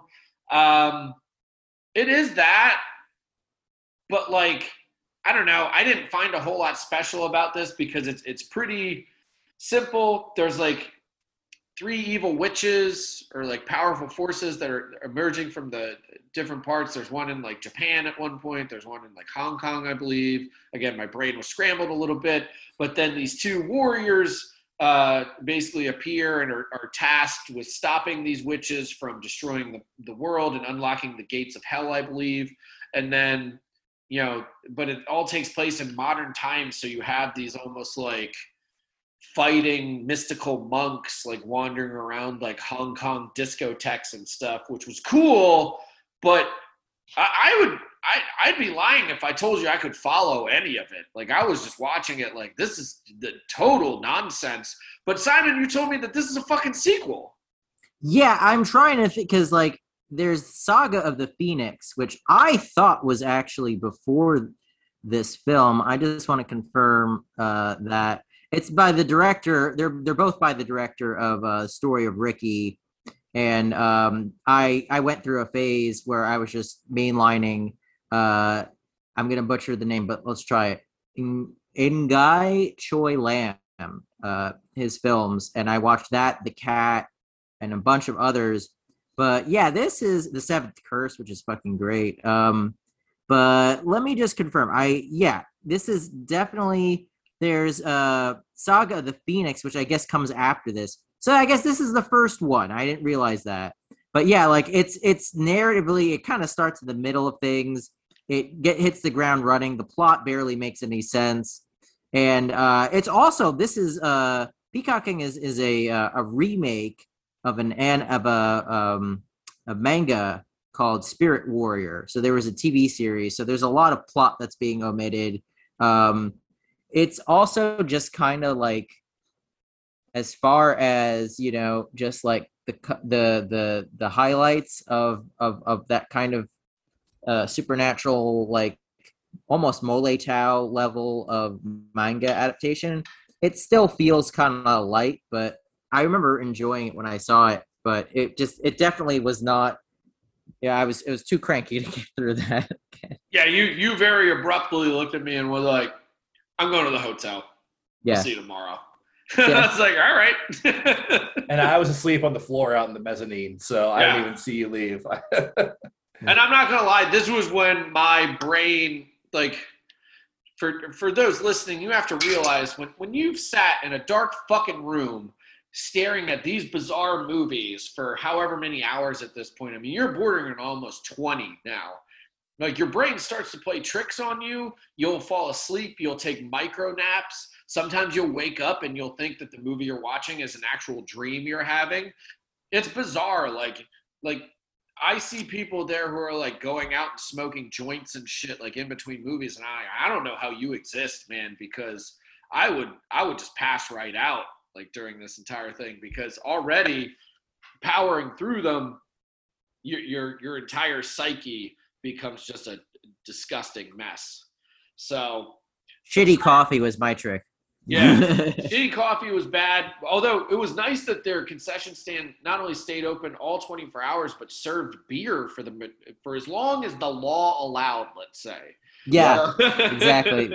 I, I appreciated the theater. The, the the experience in general was just a really positive one, especially hanging with you guys. But like, yeah, it was by that point, I was like, I could continue, you know, just shoveling down shitty coffee, or I I could, could get actually sleep. sleep, Yeah. like a normal person.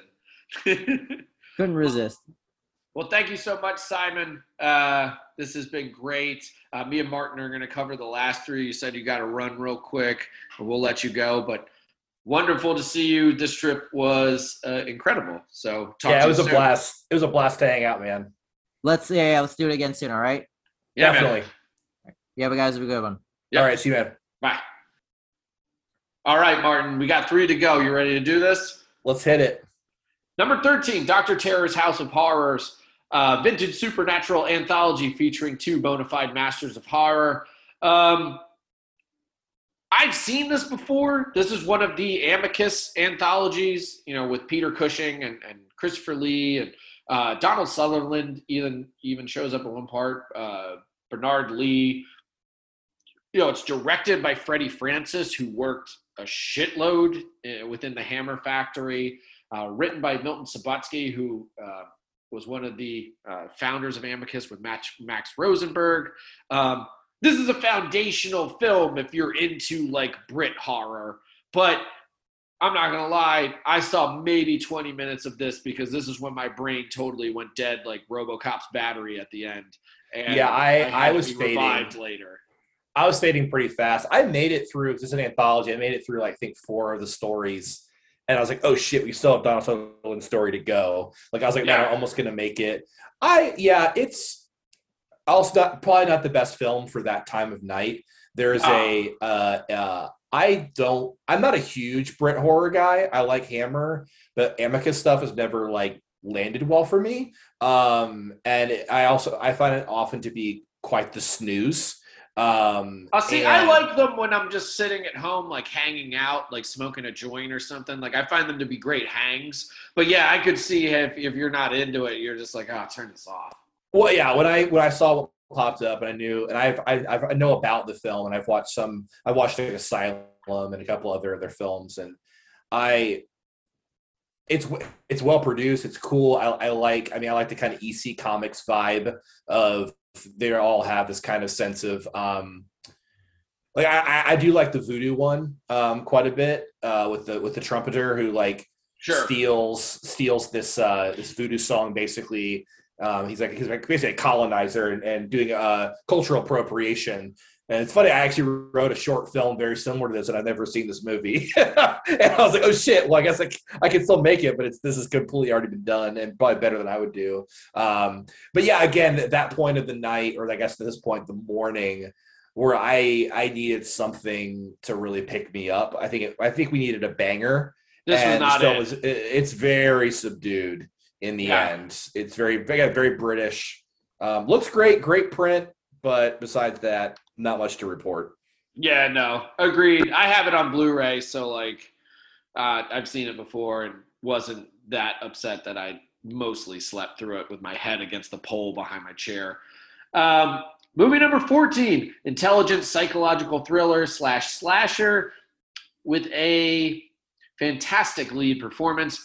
This is The Stepfather from 1987, I believe. Which, which I got that guess right. That's Yeah. one of the ones we got right. Yeah. Yes, right. Uh, directed by Joseph Ruben, uh, starring Terry O'Quinn. That is the obvious uh, great lead performance. Um, Written by Donald E. Westlake. Yep, written by Donald E. Westlake, the great crime author. This is a this is a solid movie. I don't love it the same way you do, but like it was fun to watch uh, with an audience, and you're at nine in the morning at this point, and it just totally, you know, You're downhill now. You're on the you're on the downhill slope of the fest of the the marathon. I yeah, I adore this movie. Um, one of the things you mentioned is it almost plays like a TV film. Um, Yeah.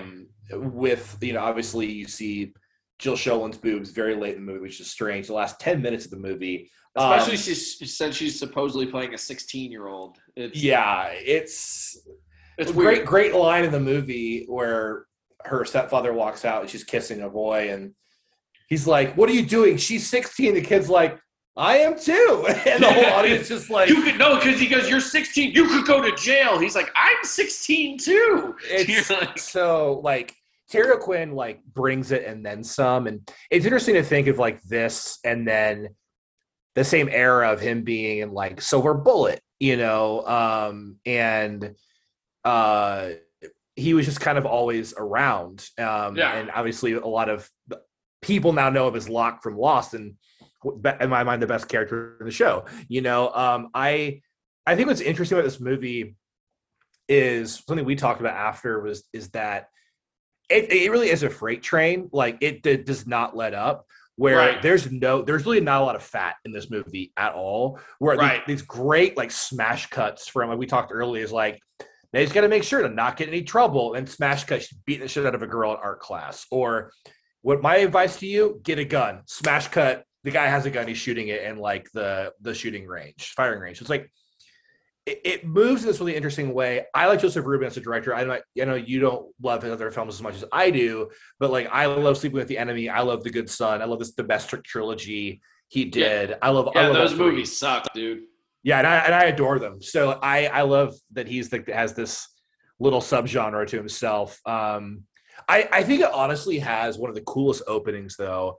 Um, that it it starts out and you you know see this guy and he's he's in the bathroom uh and he's trimming off his beard You're like, who is this guy what's going on and there's this awesome tracking shot where he's walking down the stairs and first you see a picture askew then you see a bloody handprint after that and it's moving you down you see scratches in the wall down to him walking past the living room where it's like a, a dead family who he's murdered his family and Including a dead child in the It- foreground. well, yeah. Then it, so then he walks out the door, and the and I think it, it, the camera tilts down, or Dolly's uh, yeah. uh, jibs down to this dead child on their belly with blood all over the place, and then it's just him whistling his song and walking to the street like I'm gonna go find the next town, and oh man, and he doesn't say anything. You're like, what's this guy? And it's an interesting way because it has a very similar structure to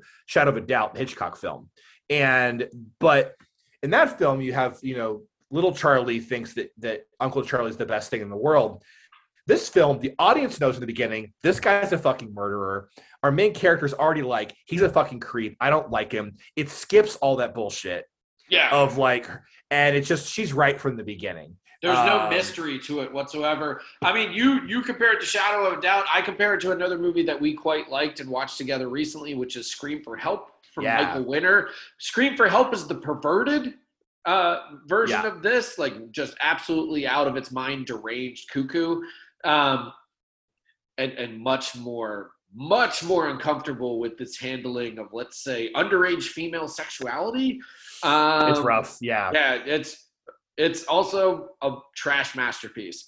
So that's the movie I prefer to The Stepfather. But like The Stepfather, I'm not gonna lie, like this is this was another, um, obviously not to the same degree, uh, but situation like The Exorcist earlier, to where I was just like, okay, this movie's good. It does what it's doing. The audience was into it, and it was just a nice theatrical experience that kind of did. It actually did wake everybody up for the final film, which was uh, one of my favorites of the event itself. Movie number 15, enjoyable, big budget comedy directed by a genre icon. That makes that, that it sound like they didn't like this movie that much. Like, yeah, Yeah. it's all right. Like, I wasn't really looking forward to it, but I actually guessed this one. It's uh, Peter Jackson's The Frighteners from 1996, which uh, plays totally well with them. I believe one year they ended with Dead Alive, another year they ended with Meet the Feebles. Uh, so this uh, definitely plays into their usual programming whims, let's say. Um, the Frighteners was a fucking total revelation for me. I probably hadn't seen this since original release when I saw it in theaters and maybe once on DVD. And I'm saying maybe, but man, what a movie! Like I loved this fucking movie. It was a total shot in the arm and sent me like almost screaming into the streets uh, about how much I love it because it just was way better than I ever re- even recalled. And I always kind of liked it, but like now I love it. Yeah, I have watched it twice this year. That's the third time I watched it this year. So you'd have a very different relationship in the past with this film. Um, I, I, I, ordered I also, the uh, I ordered the Blu-ray and just got it today. well, definitely worth it. I have it too. It's a secret handshake for my brother and myself. We both just have always loved the film, and it um, it's my favorite Jackson film, hands down.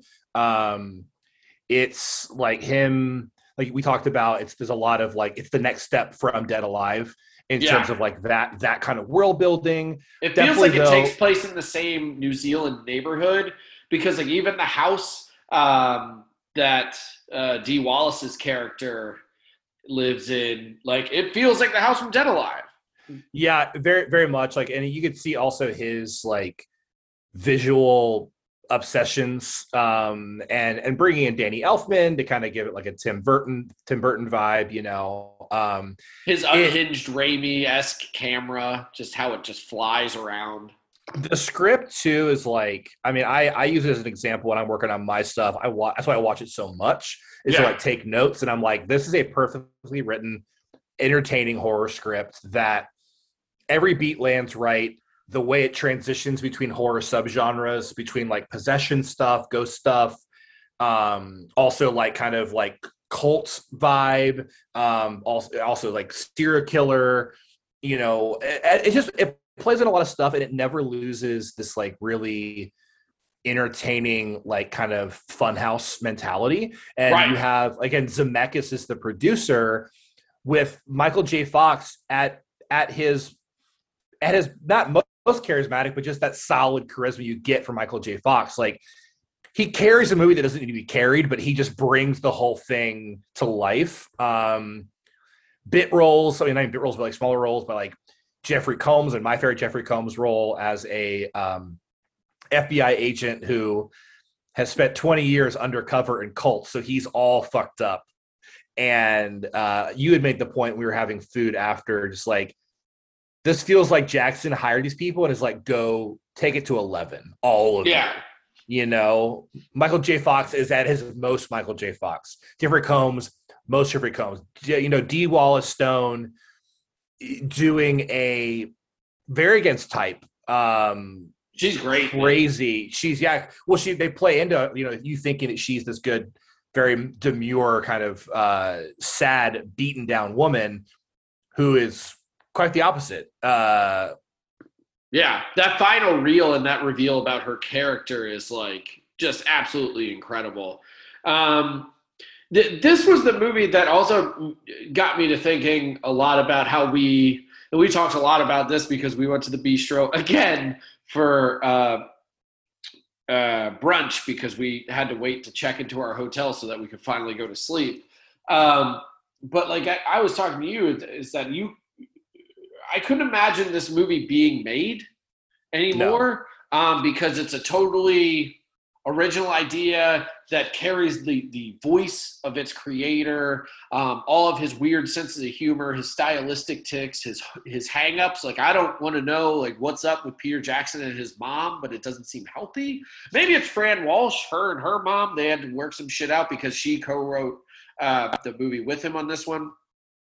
Uh, you know, it it it has his zany camera work. It has uh, just it, just feels of a piece with like the rest of his filmography, while also having the crazy tech shit that would. This is very much like the Bridge movie in his filmography from when he went from making either you know new low budget New Zealand splatter flicks and outsider stuff to like Heavenly Creatures uh, with Kate Winslet and Emily or um, uh, Melanie Lynskey, who Yeah. shows up in this in like a, a non-speaking bit role in the background at one point in a police station.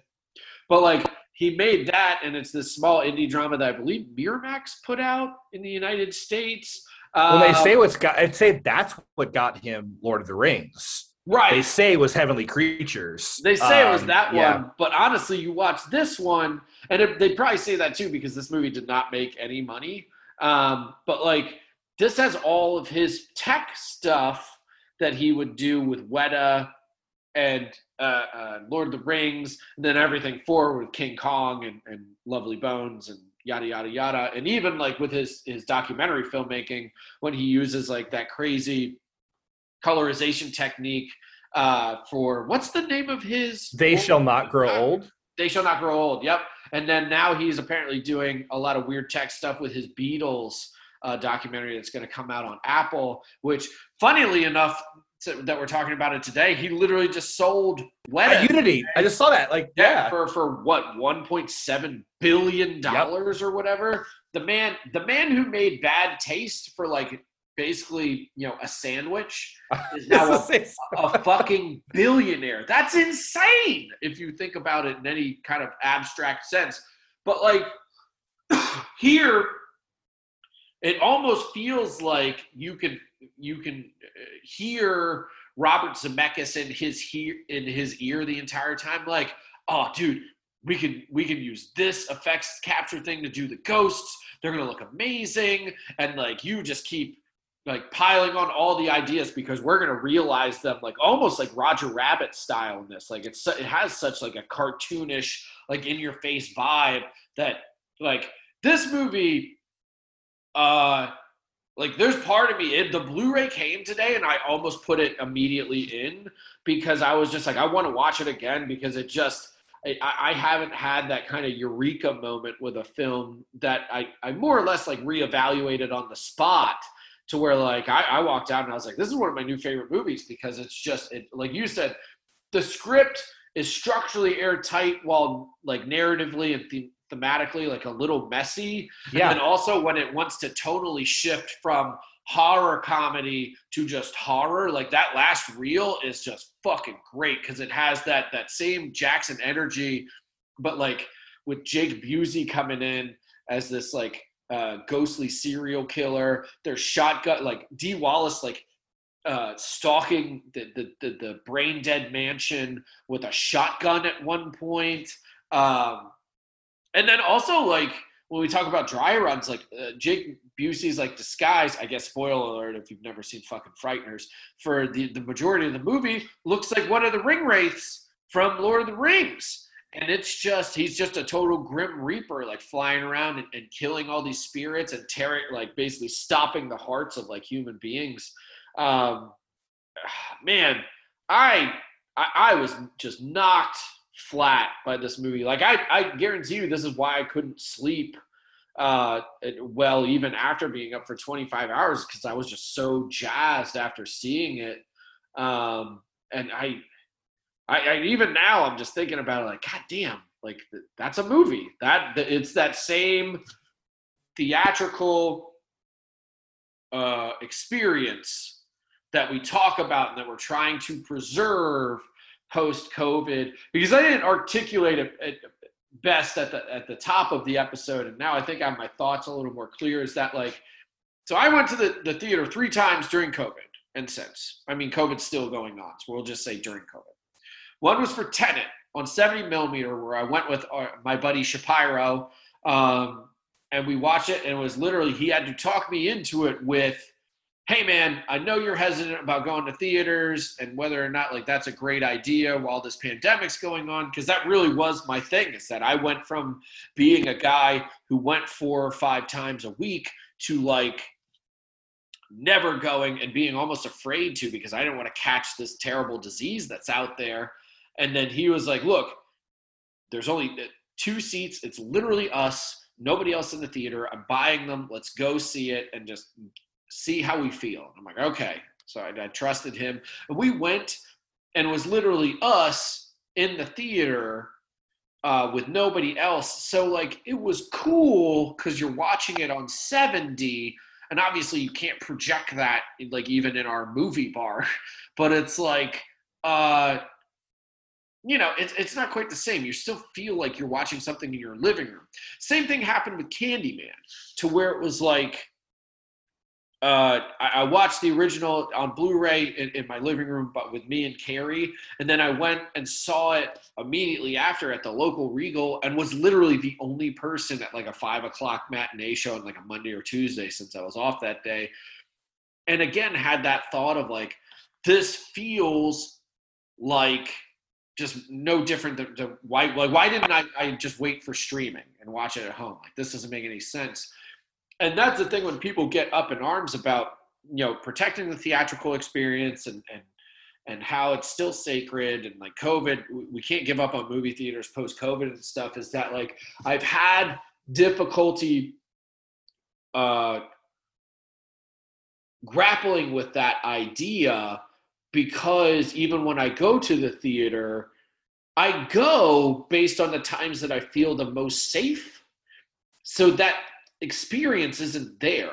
And I wonder how much that holds true for a lot of other people. And also, like, the other flip side of the modern theatrical experience is like going to see, I guess if you were going to go see a movie with a packed theater, you would go see like Shang-Chi or Black Widow or some fucking Marvel bullshit, like with a packed house. And that's the thing is that I'm like, I, I just don't see the sacred uh, nature of, of the theatrical experience shining through in those experience like in, in those instances let's say and th- those are going to be the instances that really dominate how people go to the theaters from this point forward at least for the next couple years but going to exhumed and seeing the exorcist in 35 millimeter with a group full of strangers who you know i, I guarantee everybody in that room had seen that movie at least twice. you know, I've seen that movie probably double digits. Um, but we were all so locked into it and giggling at the parts that were uncomfortable and, and, and crying out and like getting totally like like taken in by Father Merrin and Max von Sydow's like amazing performance and Jason uh, uh, uh, Miller. And like it's just it, it, it, you're even though you knew the movie because of the way you were watching it it just totally like sucked you in and, and transported you to a totally different place and that's the theatrical experience that we should be talking about protecting at like all costs and the frighteners delivered that same uh, uh, jolt for me because it was like if i was watching the frighteners at four like I'm glad that I now own it on Blu-ray and it's great and I can't wait to revisit it 10 more times. But it's like watching that movie at four in the afternoon while I have something else on my mind or like I want to fold laundry or whatever. It's not the same as what it was like to sit there even after being awake for 24 straight hours and again just locked in you're in a dark room that, the you hear the flicker of the projector. This movie's playing, and everybody else is totally into this. They're cheering when fucking Jeffrey Combs pulls out a machine gun. Like uh, they're they're they're gasping when like that. Uh, ring wraith jumps onto the top of the car and like flies in. Like again, this is probably a movie where I was actually the outsider with a lot that most of the people in there probably had seen this a couple times and like it's still it, it it was magic that and that's what going to the movies like truly is in the end is it's watching a magic trick and letting the theater become the, the stage on which the magician performs. And like you cannot replace that with home video. As much as i love it and i own plenty and plenty and plenty of movies but it's just not the same. And it would just felt great to have an experience again that reminded me of that after being so reprogrammed by the, the horrible pandemic we've lived through. So it would just, if I take anything away from this experience that borders on profound, it's that. Yeah, I would agree. And I think, I mean, I've obviously seen a lot more films in the theater than you, but again, even the types of films that they are showing are the least cinematic. And I'm going with packed crowds. You know, again, I went to Shang-Chi with a full sold out crowd and I felt empty. And even when people were cheering, it was just like the it was not a film made it's the film made to play on Disney Plus as well as it plays in the theater versus like and Frighteners was great on, on home video, but actually that, that communal experience for a movie that has the the vaulted feel of cinema, um, I, I think is irre- irreplaceable as well. Yeah, no, it really is. And it's like we could go into all of the reasons that we, you know, that, that seeing something like Shang-Chi or, or Black Widow or anything like on the big screen is not the same in terms of like our knowledge base for how the movies are released or, you know, the, the, the, the, the mere transactional quality of the notion that this will be available within 30 days. I mean, today is a great example is that I watched before uh, we logged on to record this morning, I watched um, No Time to Die, which is the first Bond movie since Goldeneye that I haven't seen in theaters. And it's not like I didn't have the opportunity to see it, it's that I chose not to because I knew that it would be out on streaming uh, 30 days from the day it came out, and I would just watch it at home. And it was like, I don't know if that speaks to how the pandemic has changed the way that we consume cinema. I, I, I mean, I don't know what does, you know? Yeah. So, but anyway, this was the first secret handshake field trip. Uh, I anticipate quite a few more in the future I'm always down for more. because this was wonderful. We got to hang out with Simon. We got to see 15 movies in 25 hours. Martin, thank you so much. Thank you, sir. And this has been another edition of Secret Handshake. Next time, we will see you some for some weird uh, prison action. So stay tuned.